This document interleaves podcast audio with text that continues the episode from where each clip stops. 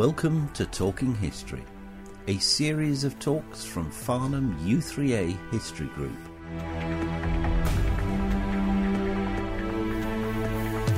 In this talk, Peter Duffy tells us about the sick man of Europe and the Berlin Conference of 1878.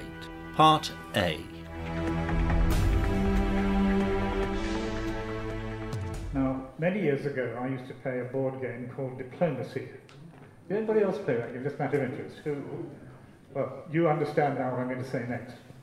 It's a game where the players represented the great powers of Europe Austria, Britain, France, Germany, Italy, Russia, and Turkey, as they were in the late 19th century.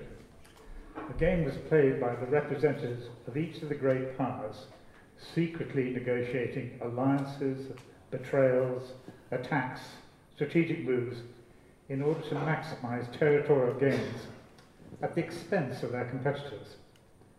It illustrated perfectly, in a very simple way, the interaction of the great powers as such, but also the importance of the skills and personalities of the individuals who represented the powers in their re- relationships with others. The Berlin Conference of 1878 is a perfect real life example of the diplomatic world that this game modelled. So, what we will be looking at today, therefore, is a classic case of diplomatic history. Now, when I began studying history for my first degree, now nearly 60 years ago, and I find that very depressing, this is what true history was all about. It was the great German historian, Leopold von Ranke, who defined how history writing and study was to be practiced. The focus was to be on primary sources, in his day, the archives and records of the bureaucracy, to produce a, narrative of international politics. So today, there'll be none of the variety of histories that have developed since then.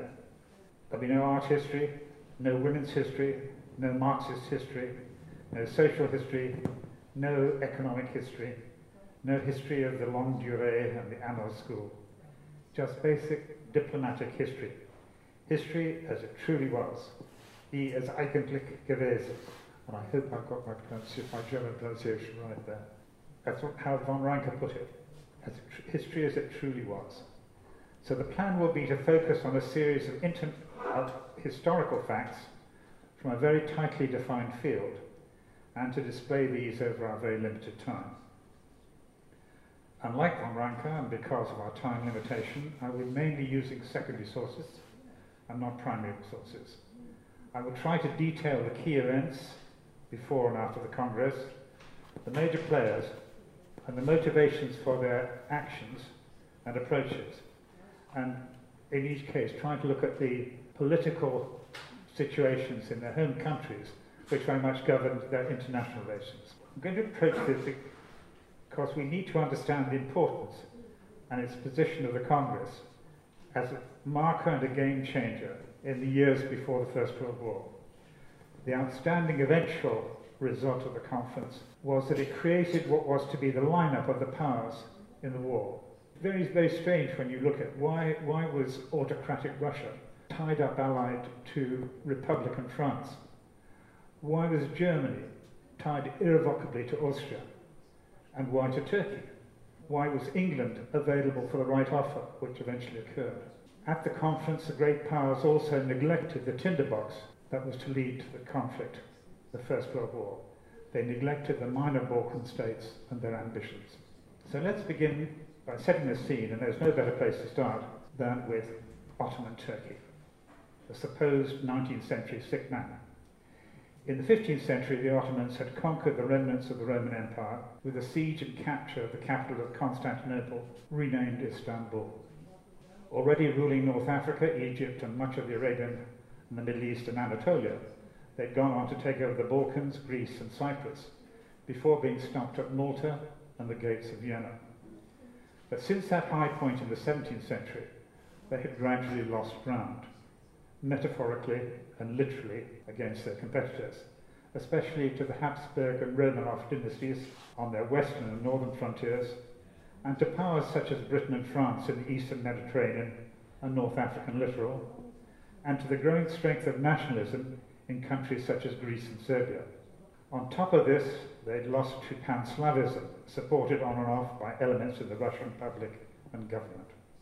Much of the population of the Ottoman state being Muslim, but in the European section being intermingled with significant numbers of Orthodox and Roman Catholic practitioners, each group being vociferous in promoting its own practice, and there was a perpetually fermenting brew facing the Ottoman government, and one where discord and revolt could be started either from internal causes or by outside intervention.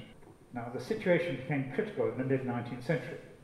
In 1853, the Russian Tsar Nicholas, in conversation with the British ambassador Sir Edward Seymour, said, Turkey seems to be falling to pieces. The fall would be a very great misfortune. It is very important that England and Russia should come to a perfectly good understanding and that neither should take any decisive steps of which the other is not apprised. We have a sick man on our hands, a man gravely ill. It will be a great misfortune if one of these days he slips through our hands, especially before necessary arrangements are made. However, the Tsar, seeking to initiate the collapse of Turkey without the agreement of the other great powers, and making the defense of the orthodoxy in the holy sites of Jerusalem the pretext, sought to intervene directly in the internal affairs of Turkey. Britain, which had a long standing commitment to defend Turkey against Russian intervention, and France, impelled by its Catholic traditions to defend its role as the guardian of the holy sites, came to Turkey's support in what we now call the Crimean War. The result was a defeat for Russia, recorded in the Treaty of Paris in 1856. This marked the high point of France as the leading power in Europe.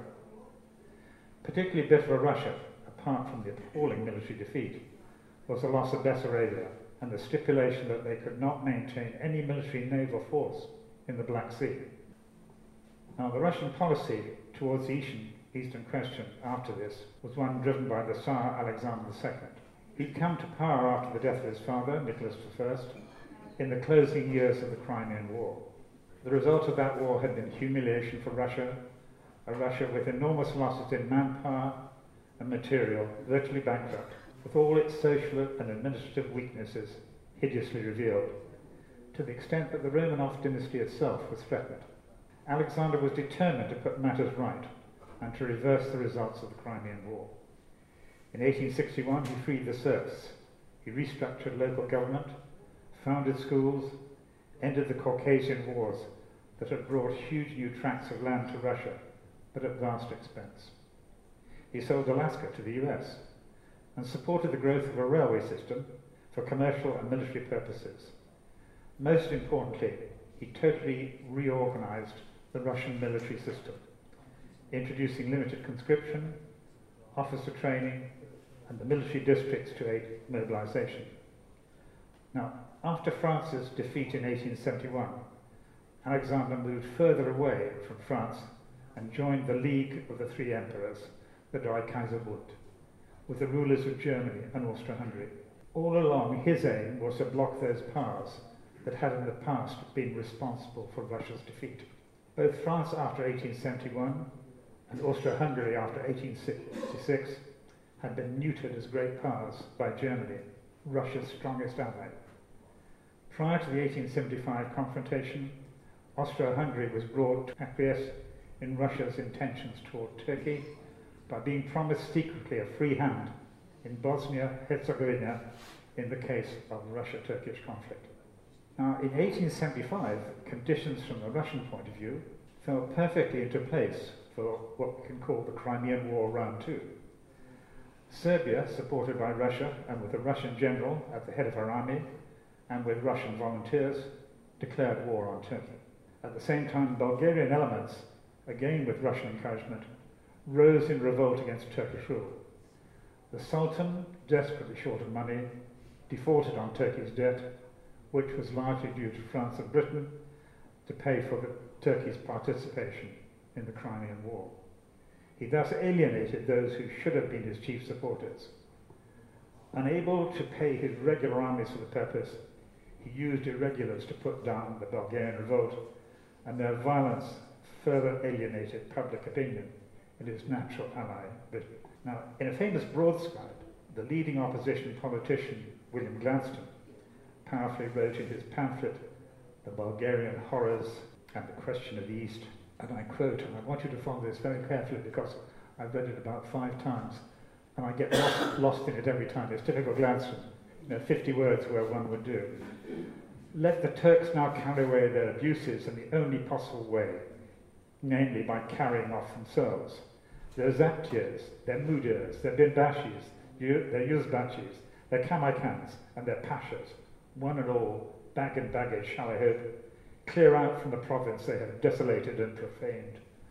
This thorough riddance, this most blessed delivery, is the only way, the only reparation we can make to the memory of those heaps on heaps of dead, to the violated purity alike of matron, maiden, and child. There's not a criminal in a European jail, there's not a cannibal in the South Sea Islands whose indignation would not arise and overboil at the recital of what has been done. If it is allowable that the executive power of Turkey should renew in this great, in this great crisis, by permission or authority from Europe, the charter of its existence in Bulgaria, then there is not on record since the beginning of political society a protest that man has lodged against intolerable misgovernment, or a stroke that he has dealt at some loathsome tyranny that ought not to be henceforth branded as a crime. Now, any possibility that Britain, Turkey's main ally, would spring to its defence against Russia, thoroughly stymied.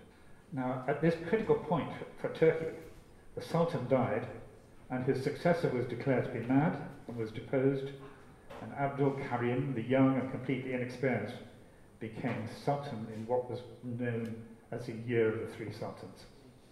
What is extraordinary is how his position was strengthened by the crisis.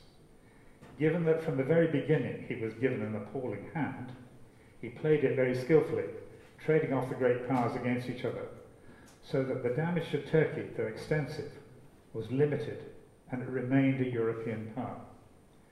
Of him, Bismarck said, Of all the intelligence in Europe, 90% is in Abdul Hamid, 5% is me, and 5% in everyone else. Wasn't shy, Bismarck. He was able at the time of greatest crisis, when all seemed lost, to generate renewed spirit of resistance to foreign aggression in the Turkish people and to gain external support for Turkey even in its weakest state. Fuad Pasha, the Turkish vizier, said to a Western ambassador, Our state is the strongest state, for you're trying to cause its collapse from the outside, and we from the inside. But still, it does not collapse. I think it's the fascinating thing about Turkey. Turkey survived all the threats and the actions taken against it. In 1876 7, the major powers convened a conference in Constantinople, manned by their ambassadors, to try to resolve the situation. Their resultant recommendations were for Bulgaria and Herzegovina to become autonomous provinces within the Turkish Empire, and this was rejected by the Turks. Russia mobilized half a million men and gave an ultimatum to Turkey that it would invade if Turkey did not accede to its demands. And those demands included autonomy for Bosnia-Herzegovina under Austro-Hungarian stewardship, autonomy for Greater Bulgaria, and a fully independent Montenegro, and free passage for Russian armies over Danube. The new Sultan rejected these demands, and Russia declared war. The Russian war aim, according to its army commander General Obruchev, was the full, irrevocable decision of the Eastern question, the unconditional destruction of Turkish rule in the Balkans. However, the Turkish army was able to stall the Russians at the great fort of Plevna in the Balkan Mountains and in, in this time, European opinion, especially that in England, became concerned that a full-scale Turkish defeat would mean a fundamental restructuring of the balance of power in Europe. This concern became acute when the Russian armies eventually broke through and raced across the Balkan plains towards Istanbul, halting, severely damaged by battle and disease, just outside the Turkish capital at a small town called San Stefano. Now, there they agreed an armistice, and Ignatieff, the Russian ambassador to Turkey, and a rabid Slavophile, dictated the terms of a treaty with Turkey. This included full autonomy for a Greater Bulgaria. Greater Bulgaria was a potentially a Russian partner, stretching from the Black Sea to the Aegean, and with, thus with access itself and for its allies to the Mediterranean. Serbia, and Montenegro to be enlarged to have a common frontier. Turks to pay a heavy indemnity, 1.4 billion rubles, and Russia to make gains in Anatolia and have full rights for the passage of Russian ships through the straits. However, such fundamental restructuring of the balance of power in Europe was not acceptable to the other great powers. Britain especially saw its interests potentially damaged were Russian naval forces able to pass through the straits into the Mediterranean. So Britain especially saw its interests potentially damaged were Russian naval forces able to pass through the straits into the Mediterranean to threaten Britain's access to the Middle East and particularly to the Suez Canal by now its key route to India. Vital for reinforcing its troops there were to be another mutiny. Austro-Hungary saw the joining of Serbia and Montenegro as the base for Greater Serbia, a Slav client state of Russia, blocking Austria's potential expansion into the Balkans. Russian losses in the campaign through battle and disease had been immense, and they were in no state to resume the conflict. The Turks were mobilizing a new army, and the British fleet had come to protect Istanbul. Unwilling, therefore, to renew the conflict, Russia agreed to come to a congress of the powers hosted by Bismarck in Berlin. Austro-Hungary proposed Berlin as a congress site, but Germany could be described as the one power that had no specific interests in the Balkans. So the major players present were Turkey, Russia, Germany, Austro-Hungary, France and Britain. There were also a number of minor powers there, Italy, Greece, Serbia, Montenegro.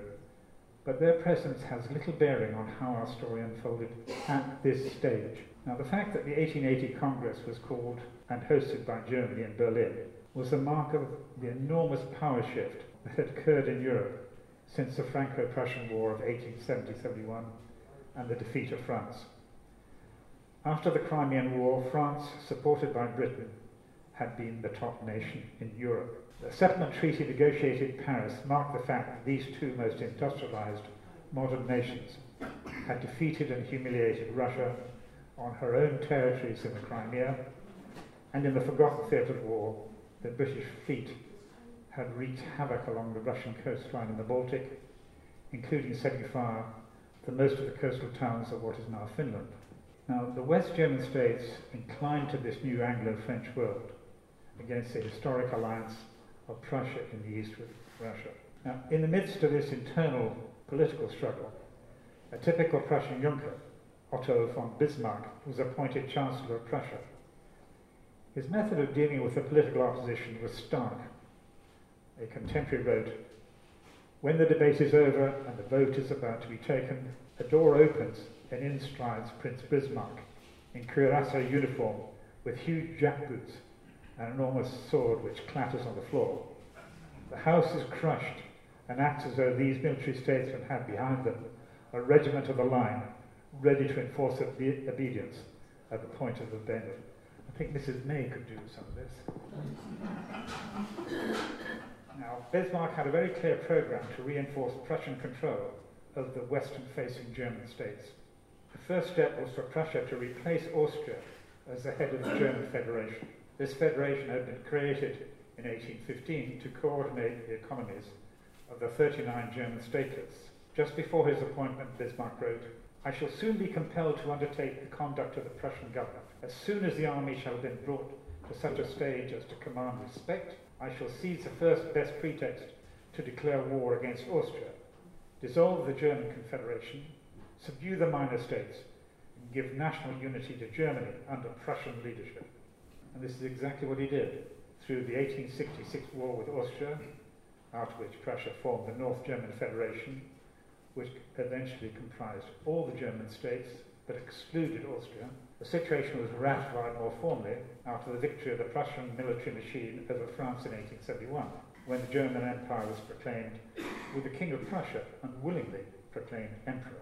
Russia and Britain had stayed neutral. Disraeli saw that this was the greatest political event since the French Revolution at the end of the last century. The centre of Europe had now shifted dramatically eastward, but in this process, a strange hybrid had been created. And this was to bedevil German European politics, and I think still does to this day.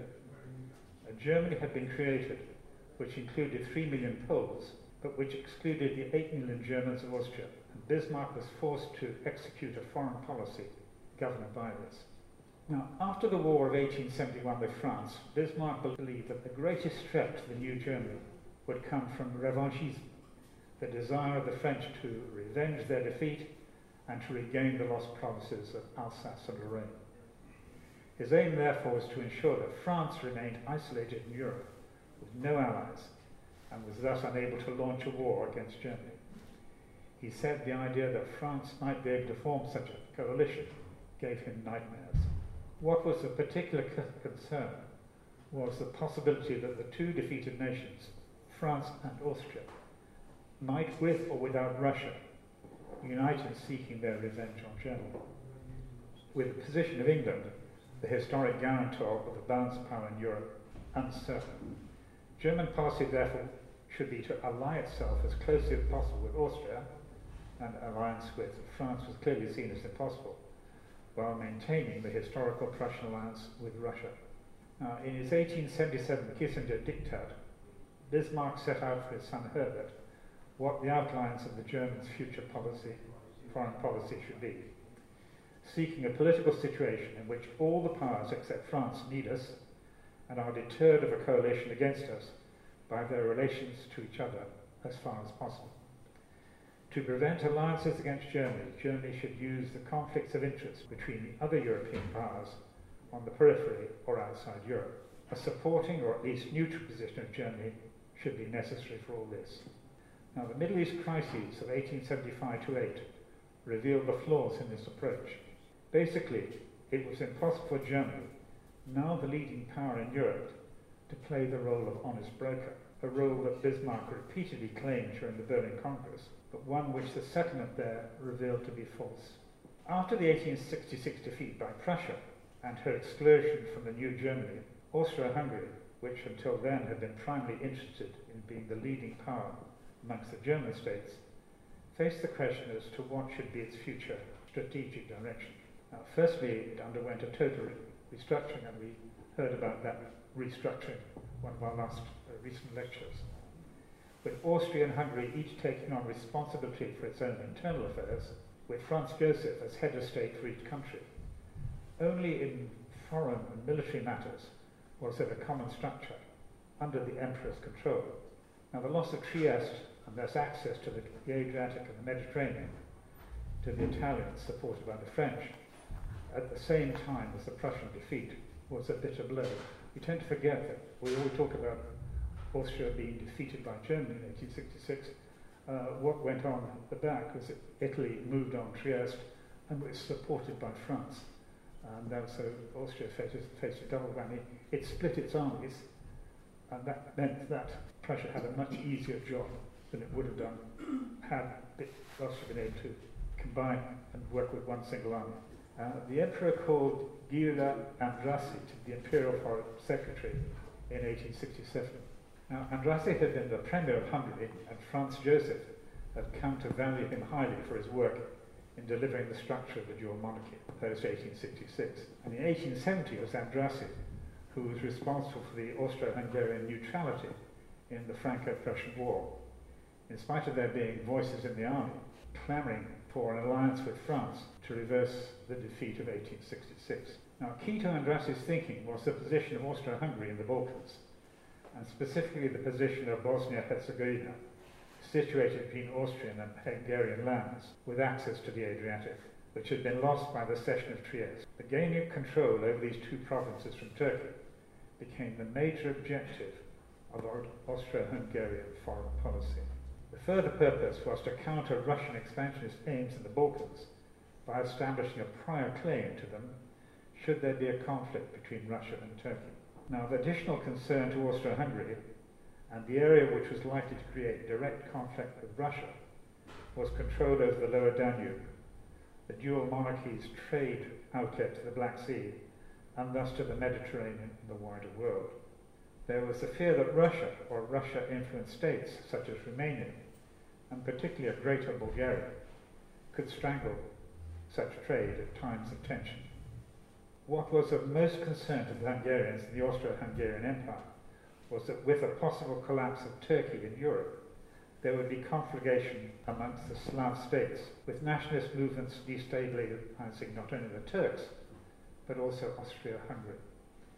Now, in 1875, Andrassy reported to the Crown Council, Turkey possesses a utility almost providential for Austria-Hungary, for Turkey maintains the status quo of the small Balkan states and impedes their nationalist aspirations. If it were not for Turkey, all these aspirations would fall down upon our heads. If Bosnia-Herzegovina should go to Serbia or Montenegro, or if a new state should be formed there which we cannot prevent, then we should be ruined and should ourselves assume the role of the sick man of Europe. Uh, that's hugely precipitate analysis of why Turkey uh, was so vital to the preservation of the Austro-Hungarian Empire. In 1877, Andrassy concluded the Reichstadt Convention, later confirmed as the Budapest Convention with Russia, whereby Austro-Hungary would give Russia a free hand in dealing with Turkey, in return for Russia allowing Austro-Hungarian predominance in Bosnia-Herzegovina. Prior to the Berlin Conference in 1878, Austro-Hungary agreed to support British ambitions in return for British support over Bosnia-Herzegovina. You can begin to see the horse trading begin to move as things move on. Britain's involvement with the 1876 Eastern Crisis came at a particularly tense moment in its internal political life. Gladstone, who I've already quoted on the Bulgarian massacres, was no longer at this stage the leader of the Liberal Whig group. They had been beaten by the Tories, led by Benjamin Disraeli, in the 1874 election. Disraeli had, in the course of a highly eventful political career, overcome enormous racial prejudice and personal antagonism, and through sheer hard work that he made appear effortless, come to dominate Parliament, so that he had, to, as he put it, arrived at the top of the greasy pole of politics. Of him, his biographer Robert Blake wrote, Disraeli was a great parliamentarian and a superb actor, two characters often though not always conjoined. Until ill health undermined his concentration and energy, his skill was universally admired and also his courage, the quality for which after his death Gladstone sincerely praised him in his valedictory address. He needed all the courage at his command. For long years he stood alone, trying to answer most of the great orators of the day ranged against him on the opposite benches. His tongue-tied colleagues in the early days of his leadership could give him little support, save their goodwill and their money actually as well. He never faltered, never surrendered, never failed in resource, eloquence and ingenuity. In an age of amateurs, he was a professional politician, always in his place, always alert. The House of Commons was his life and he loved it. In the end, it came to respect and even to love him. Gladstone, however, after the election, was still a member of Parliament and eventually found it impossible to re- remain politically quiescent. Disraeli wrote of one of his parliamentary interventions Mr. Gladstone not only appeared but rushed into the debate. The new members trembled like small birds when a hawk is in the air. Since the repeal of the Corn Laws and the subsequent splitting of the Conservative Party, Disraeli and Gladstone have been political opponents. However, the clash over Turkey's role in the Bulgarian massacres, as Disraeli's biographer Robert Blake said, injected a bitterness into English politics that had not been seen since the Corn Law debates. Gladstone's biographer, Roy Jenkins, said of him, with their utterly conflicting styles, Gladstone's moral indignation and Disraeli's sardonic cynicism, they each infuriated each other and increased the mutual hostility. I've already quoted Gladstone at great length on the Bulgarian massacres.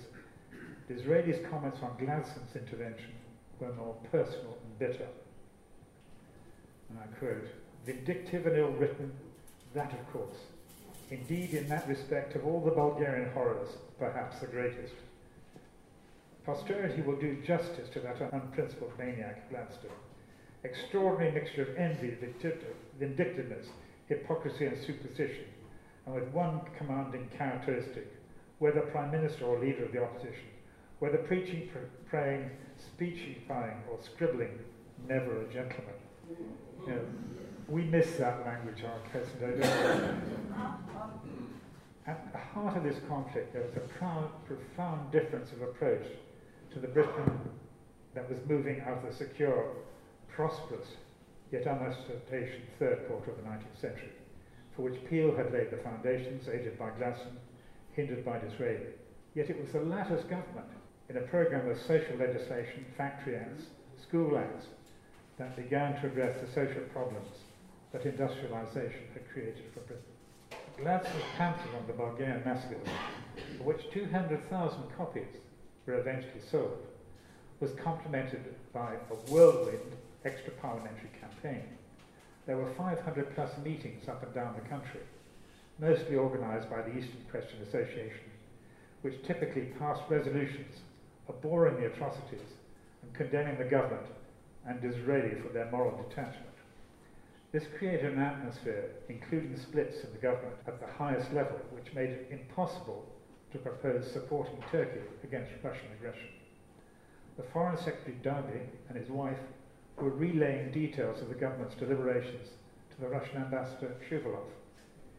It was the stoutness of Turkish defence at Plevna and then the Russian breakthrough towards Istanbul that fundamentally changed opinion in Britain. And this is where I'm going to need your help. I want you to sing this along with me, if you will, please. One, two, three. We don't want to fight, but by jingo if we do. We got the ships, we got the men, we got the money too. We fought the bear before, and while we're Britons true, the Russians shall not have Constantinople. right. Now, the crisis gave Disraeli his first chance as peer to engage in foreign affairs. In 1875, he said to Lady Bradford, I really believe that the Eastern question, which has haunted Europe for centuries, and which I thought the Crimean War had adjourned for half another, will fall to my lot to encounter. Did I say settle? Actually, he had little experience with or knowledge of foreign countries. His only direct contacts had been when he travelled, ironically, through the countries of the Eastern Mediterranean in the 1830s, collecting a social disease on the way. The only foreign language that he spoke was French, and that very poorly.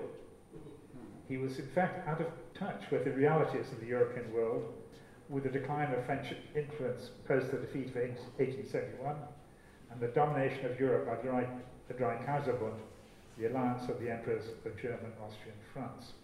Disraeli, on behalf of Britain, had one overriding objective when considering the Eastern question. That was to protect the Suez Canal, Britain's lifeline to India from any threat of Russian attack. This was to be achieved by the maintenance of Turkey as a European power, able to block Russian access to the Mediterranean and to hamper its eastern ambitions of a thrust through Persia towards Afghanistan and the passes into India see Kipling's Kim and the stories of the Great Game. Therefore, by resisting the breakup of Turkey and Europe, he was defending the security of the Suez Canal, where Britain's influence and interests had been strengthened by the purchase of the Khedive's 44% shareholding in the canal in 1875-6. Now, the one great European power that I have not mentioned, of course, is France. Though defeated by Germany in 1871, she was still of such significance on the European scene that she had to be included in any settlement that affected the relationships of the other great European powers. As Bismarck claimed for Germany, France had no vital interest in settling the problems of the sick man of Europe, but did have an interest in seeing how such a settlement played out and how it left the relationships between the other great powers. The historian A.J. P. Taylor wrote, France did nothing between 1875 and 1878 and did it very well.